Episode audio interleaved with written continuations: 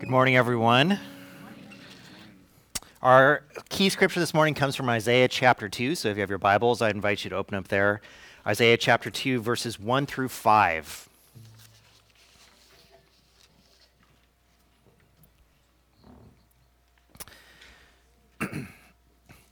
this is what Isaiah, son of Amoz, saw concerning Judah and Jerusalem. In the last days, the mountain of the Lord's temple will be established as the highest of the mountains. It will be exalted above the hills, and all nations will stream to it.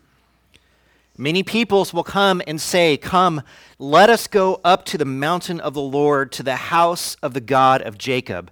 He will teach us his ways, so that we may walk in his paths. The law will go out from Zion, the word of the Lord from Jerusalem. He will judge between the nations and will settle disputes for many peoples. They will beat their swords into plowshares and their spears into pruning hooks. Nation will not take up sword against nation, nor will they train for war anymore. Come, house of Jacob, let us walk in the light of the Lord. Now, I'm going to make a statement to you this morning that sound, is going to sound a little bit weird, but stick with me for a moment. I'm really looking forward to dying. Now, there are a lot of ways to interpret that statement. Um, and don't worry, I did take my medication this morning. but in this life, that statement is a scary statement. And if someone were to come up to you and to say, I'm really looking forward to dying, I can't wait to die, you would be concerned for them.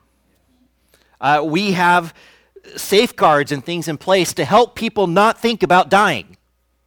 Because in this life, that's the worst thing that can happen to you, right? Is that it ends and that it's all over. This world is afraid of death because death puts an end to everything that this life has to offer. But I'm looking forward to dying. And the reason why I am looking forward to dying is that I believe that there is something better than this place. I believe there is something better than this world. I believe that there is something better than this life.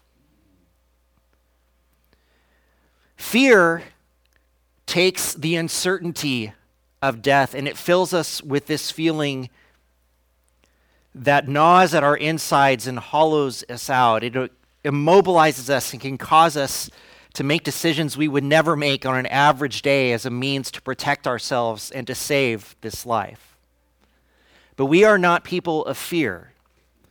We are a people of hope. And hope takes this same uncertainty about the end and fills us with a feeling that maybe we can't really explain at the time, but hope tells us that there is indeed more. That someday all of the suffering and pain and struggle and hardship of this life is going to go away and we will be with our God forever. And this is an idea that has been important to God's people from almost the very beginning. And Isaiah spoke to God's people about a time when they would no longer be scattered to the wind, when they would no longer be oppressed by others, where there would be no more war, but instead the the, the city of God would be raised up and everyone will flock to that place to worship God. That they would be restored and whole once again. That they would be the people of God. And the promise that we have today is even better than that. Because through the birth, the life, the death, and the resurrection of Jesus, God has promised us that there is a place with Him. So we are not afraid of this life ending. Amen? Amen? We might even look forward to it. because there is something better waiting for us. All right, kids. It's time for children's church and class. You guys know where to go.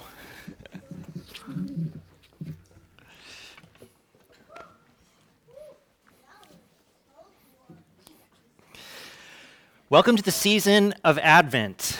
Uh, we celebrate Advent together as a church family every year in an effort to draw us deeper uh, into the world changing arrival of Jesus here on earth. And when I was growing up, uh, as I'm sure was the same for, for most of you, uh, we talked about the birth of Jesus on the Sunday right before Christmas. And that was about it. Uh, so the beautiful thing I think about us celebrating Advent together is that we get to spend a whole month reflecting on uh, all that the coming of Jesus means to us and to this world. And uh, Advent, for those of you who maybe haven't uh, celebrated it before, it always starts in the same place.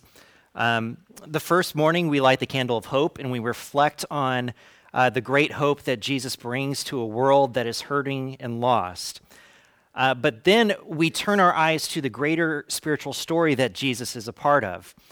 Uh, we recognize that the birth, life, and death and resurrection of Jesus are leading us to the end uh, that God has in mind the redemption of his people and their eternal life with him.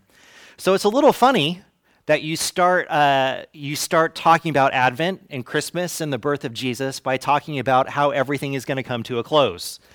Uh, but we recognize that, that God sent Jesus here to redeem so that one day everyone who believe in him, everyone who believes in him may go home to live with their God forever.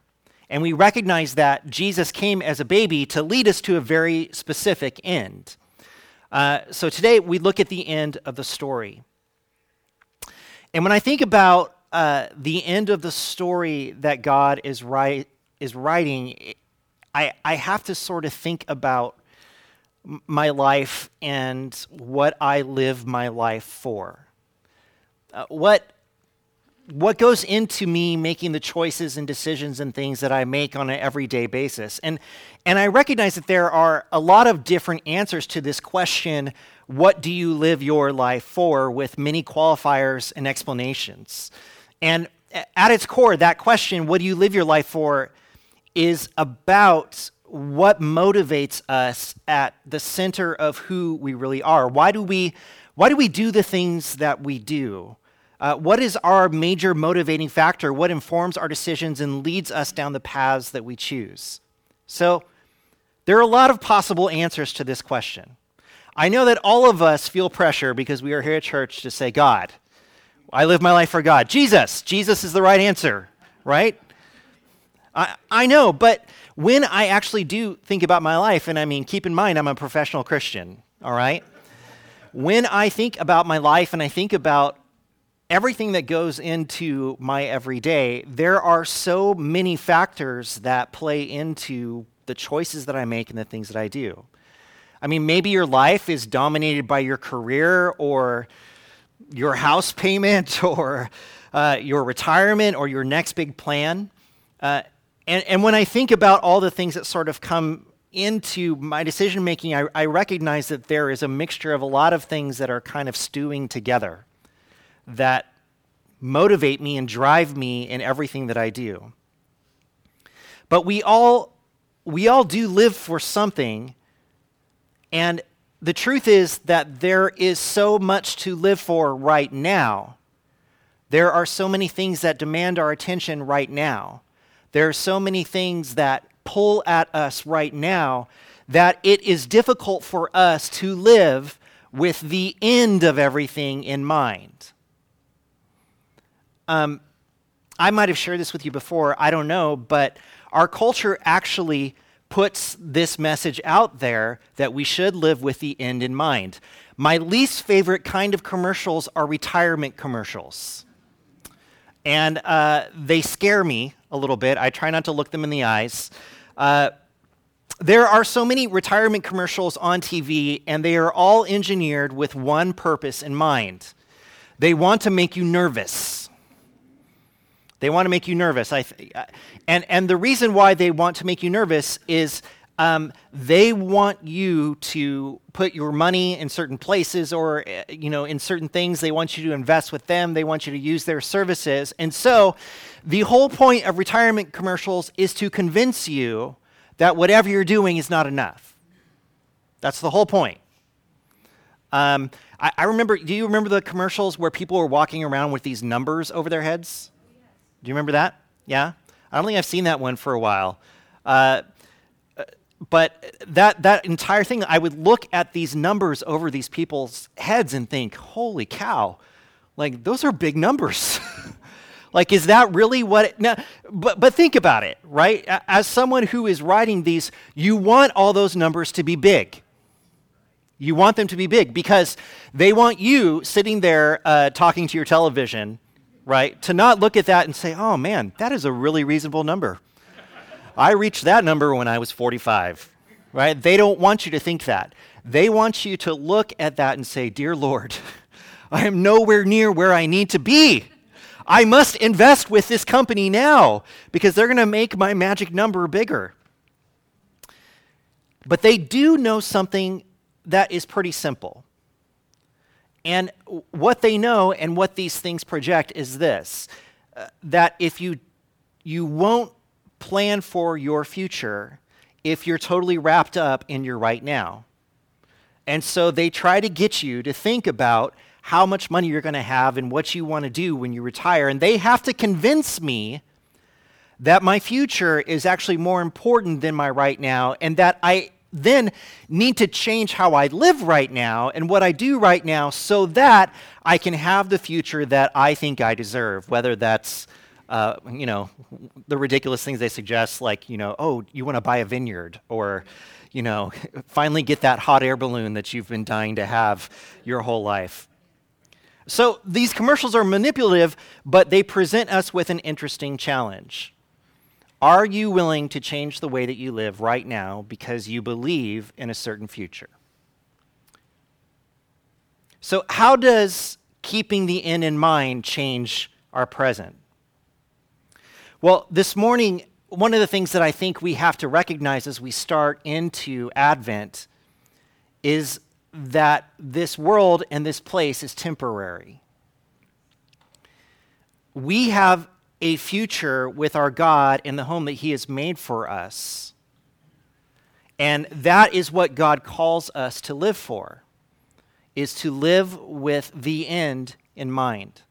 But how does living for the future that God has for us change what we do now? I mean, if we say, I am living for God, then what does that mean? Are we really living for God, or are we living how we want to live and calling it living for God? Here's an even worse question. You're going to hate this one. Do we know the difference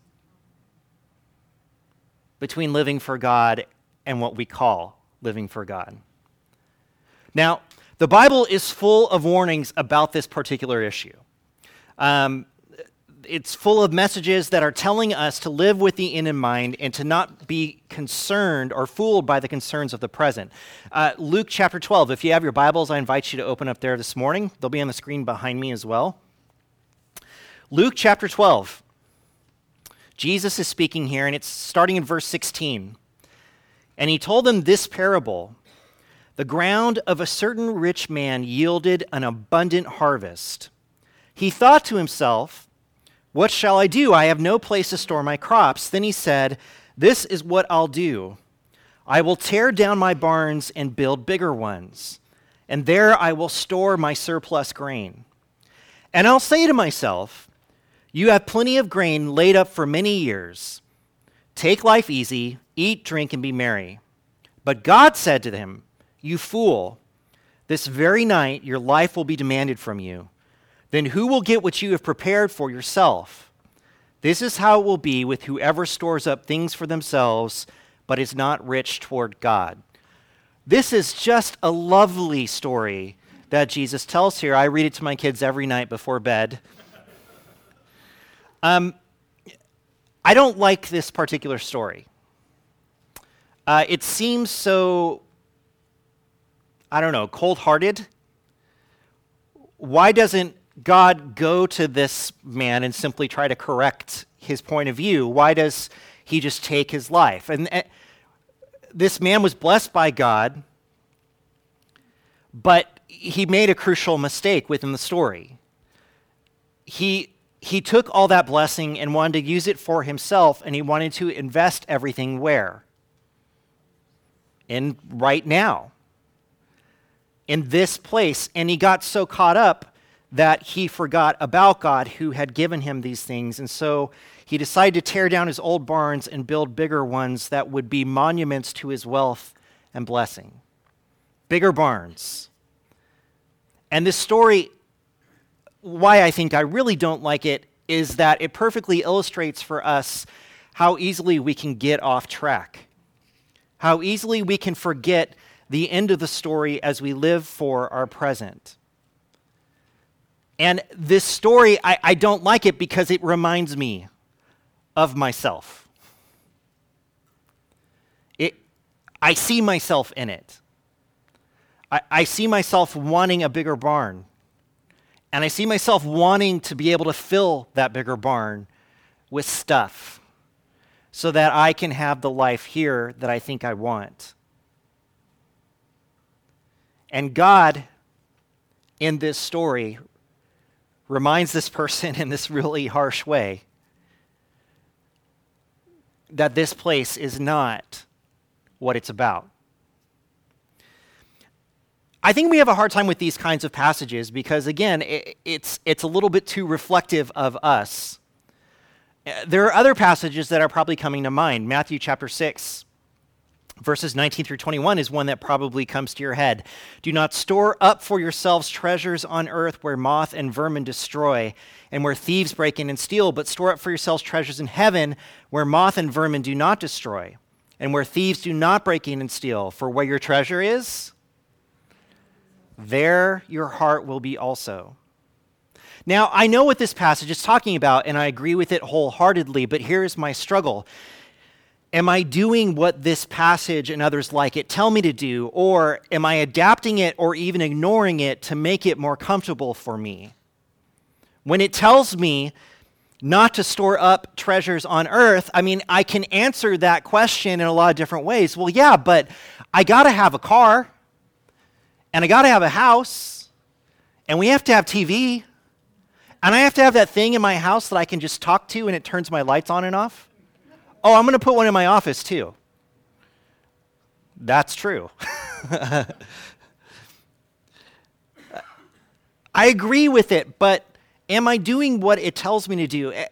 Am I building bigger barns or am I looking forward to the place that God has for me? And maybe, so maybe just to put it more simply, like this, the struggle that I think I have with these ideas in these passages is it makes me ask the question am I, am I really in love with, with right now? And is right now motivating me more than my future with, with God? And how do I create balance? What do I do? What does living with the future in mind, how does that change me? Now, the thing is, this struggle that I have, I know it's unique to me, but just use your imaginations. It's something that we come by honestly because we have always, humanity has always been in love with right now. It's not something that is new to us, and it's not something that we invented. It's not wasn't new in the time of Jesus. Humanity has shown an impressive resolve to live for right now and not paying any attention to the future that God has for us. In the time of the prophet Isaiah, the people of God were fractured because they chose to live for their present instead of their future. And their present overwhelmed them and turned them away from God. They split the nation in two Ten of the tribes to the north were gone. The south was headed in the same direction. The relationship between God and his people was fractured and it disintegrated so much that Isaiah was just ready for God to be done with them. And listen to his words from Isaiah chapter 2, verses 6 through 9. You, Lord, have abandoned your people, the descendants of Jacob. They are full of superstitions from the east. They practice divination like the Philistines and embrace pagan customs. Their land is full of silver and gold. There is no end to their treasures. Their land is full of horses. There is no end to their chariots. Their land is full of idols. They bow down to the work of their hands, to what their fingers have made. So people will be brought low and everyone humbled. Do not forgive them. It's pretty rough, right? But when Isaiah looks out at the people of God, keep in mind, the only reason they exist as a people and as a nation is because God formed them and called them out. God has given them everything they have. The land that they live on, all that they have is from God. And what have they done? They have looked around at what everyone else does and they have adopted all of those things. They have formed their own gods and worship those things. And do they have a lot of stuff? Yes! They have huge barns. But what have they given up in order to have that? They are so far from God that Isaiah says, just let them go. Just let them go. Don't forgive them because they don't deserve to be forgiven. Now, so it's an old problem. And it didn't go away with the coming of Jesus. I mean, make no mistake about it, Jesus changed the world and the world's perception of God. He forcibly drew people to see a God who works and loves and heals now, a God who restores and forgives now, a God who is very much active and alive in the lives of his people, a God who does care about the suffering and the pain and the things that we have to deal with in this place. And, and those that were suffering and hurting and dealing with these things, they responded to Jesus in overwhelming numbers because they wanted this God to love them and restore them and heal them. And Jesus did all of those things. He showed them a God, in fact, who was willing to die in order to be in relationship with them.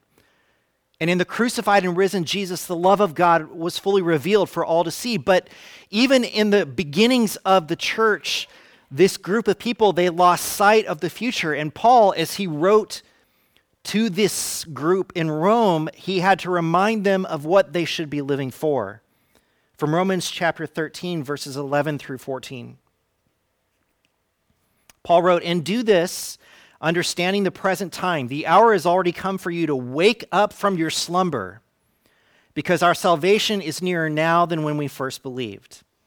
The night is nearly over, the day is almost here. So let us put aside the deeds of darkness and put on the armor of light. Let us behave decently, as in the daytime, not in carousing and drunkenness, not in sexual immorality and debauchery, not in dissension and jealousy. Rather, clothe yourselves with the Lord Jesus Christ and do not think about how to gratify the desires of the sinful nature.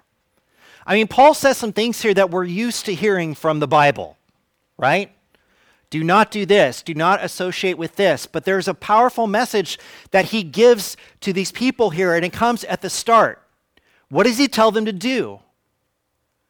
Wake up. Now, why does Paul think they need to wake up? I mean, if they're waking up, then they, if they need to wake up, then they must be asleep. And when we're sleeping, what do we do? A lot of times we dream, but we live in a world that is what? We're not, right? We live in this world that's not real. And when we wake up, where are we? We're in reality. We're in the real world. Another day has started. So understand what Paul is saying to them. You need to wake up. Because the life you are living now is not the real life. The world you are in now is not the real world. You need to wake up and live for what is real and what is coming. Open your eyes. Don't live for right now, live for the future because Jesus is coming soon. And every moment that passes in our lives takes us closer to the return of Jesus. So live, get this, like you actually expect him to come back. Live like it's real. But we forget, right? I mean, don't we get caught up in everything that needs to be done? Don't we get caught up in all the stuff that has to happen? We have a problem, and, and it's, you know, I, I think that I think that we really want to store up for ourselves treasures in heaven, but maybe if we're just really honest with ourselves, we like life here. And there are so many good things. And when you live this life here and life is good and you are surrounded by so many good things, well, then the, pro- the promise of eternal life and something that's better becomes like, like an idea. This thing that someday will happen, rather than something that we're like waiting for. We are easily dis- distracted and sidetracked, and this life is so overwhelming and requires so much attention that it takes over and it becomes what we live for. And when it becomes what we live for, we just settle in and we focus on our concerns and needs and we plan for our future here. And we get all of these things together so we can live the life we want here. And though we would never admit it, because this just feels too drastic.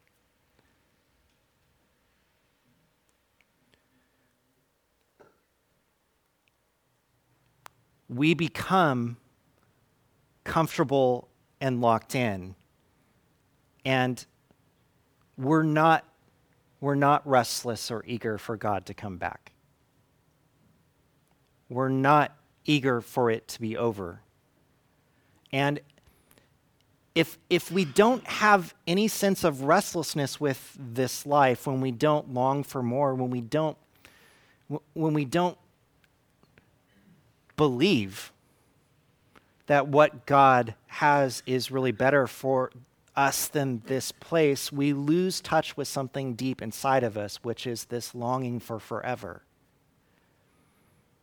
And why do we need the home that God promised us when we are perfectly content with the home we have now? It's uncomfortable. Jesus knows this about us, so he has a simple warning. From Matthew 24, verses 36 through 44.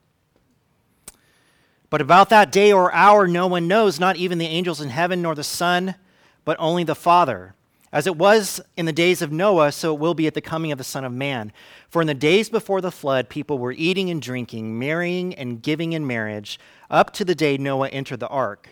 And they knew nothing about what would happen until the flood came and took them all away. That is how it will be at the coming of the Son of Man. Two men will be in the field, one will be taken and the other left. Two women will be grinding with a handmill, one will be taken and the other left. Therefore, keep watch, because you do not know on what day your Lord will come. But understand this if the owner of the house had known at what time of night the thief was coming, he would have kept watch and would not have let his house be broken into. So you also must be ready, because the Son of Man will come at an hour when you do not expect him. Again, a really encouraging scripture from Jesus.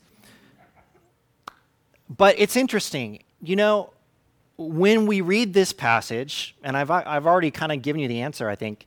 Uh, when we read this passage, how do we most often interpret it? I, I call it a warning, right? It feels ominous. It feels like, it, it feels like, you know, Jesus is really coming in heavy here with this stuff. And, and he is. I mean, listen to what he says. He says, Look, God destroyed the earth with a flood, right? Guess what everyone was doing the day before it started raining? They were eating, they were drinking, they were getting married, there were babies being born, life was going on just like normal. But what happened? You guys feel that? What is that? There's more. I can't swim. I, I mean, the world changed, and, and, they didn't see it coming. They, they didn't know it was coming, but it did change. And, and then Jesus says, Well, it's going to be like that. I mean, there will be two people in the field, and one will be taken and the other left. Now, what is it that makes these two people different? Why does one go and the other stays? One is ready, and the other is not. One is living their lives for right now, the other is living their life for the future. But here's the funny thing about this passage, and I know this passage is actually, to us, shouldn't be scary at all. You know why? Because we should be excited about the fact that this is going to happen uh, don't get me wrong, not excited that someone's going to be left behind. I told you, sucker, right? No. But excited that Jesus is coming back, that the future that God has promised us is real, that, that these things are going to happen and we are going to go to our forever. And I actually, when I look at this through these eyes, it tells me, man, you know, I could live to take care of all these things right now, but isn't it better to live for the future? Isn't it better to live my life as, as if I know that this is happening and to be ready for Jesus to come back? Only someone who doesn't want to leave this place would get mad that Jesus would come without warning. You know what I'm saying? Only someone who is living for here would get upset that they don't know when it's going to happen. But the one who is living for the future will want to be ready and will live to be ready because they will be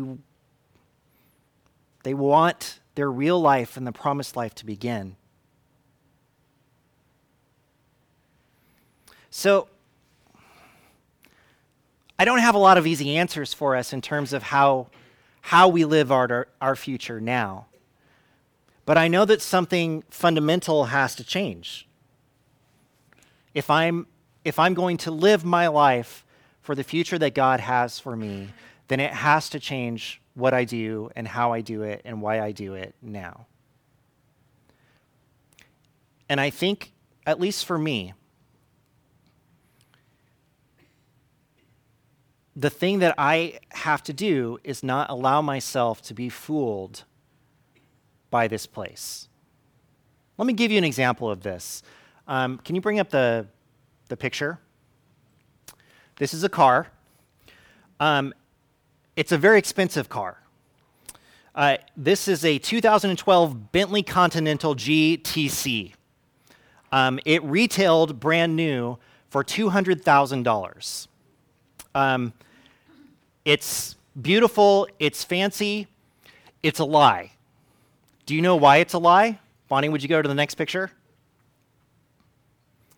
This is what the interior of the car looks like.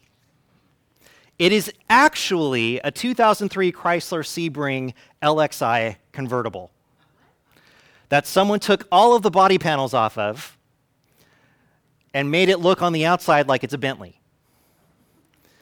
But the interior of the car, the engine of the car, the frame of the car is a Chrysler Sebring LXI convertible. Now, at the time, you could buy this car, which is a Chrysler on the inside and a Bentley on the outside, for $20,000, which is a little bit less. And here's why I love these pictures it is such a perfect illustration for the world that we live in. On the outside, how does it look? Great. Bigger barns, baby. Bigger barns. But on the inside, it's a Chrysler Sebring. It's not a Bentley. And I look at this and I realize I can get so caught up in the outside and how it looks and how it appears and how it's going to make me look and what people are going to think and all those different things. But why would I give it all to own something that's not real? To own something that's not worth having? Church, my eyes have to be open. This world is a wonderful place. And God has blessed us with wonderful things in this place. He created this world for us and He gifts us with so many things. But the fact of the matter is that this world is not home to me.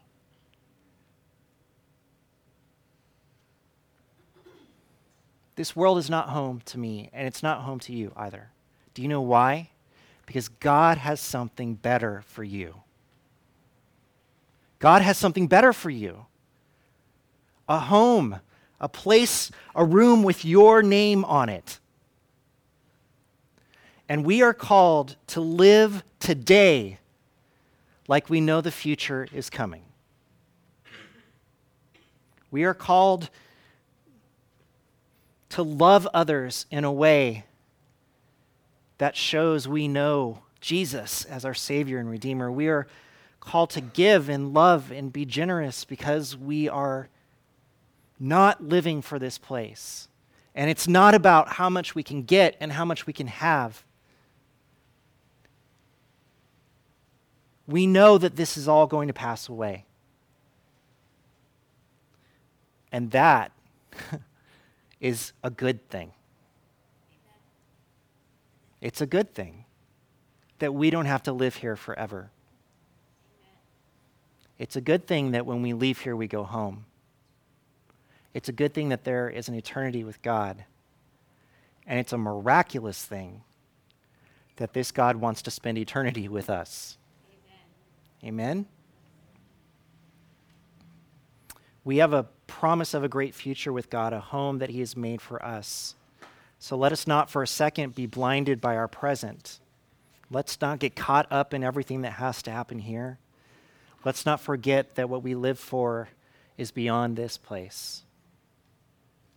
And let's look to the horizon, our hearts anxious for the sun to set, knowing that God has a new day for us. Amen? Let's pray. God, we want to look forward to the return of Jesus. We don't want to be caught up in this place, but we are so easily distracted there are so many things that demand our attention here. But God, may we live as those who know that Jesus is returning. May we live as those who know that this place is just a tent and that you have a home for us. God, will you show us the ways that we need to begin living for the future? Will you help us to not be blinded by today? And may we be ready, not out of fear, but out of great joy and anticipation for you to come and take us home. In Jesus' name we pray. Amen. If you have any needs for prayers or encouragement this morning, you want to know this God who loves you in this amazing way, we invite you to come forward as we stand and sing this song together.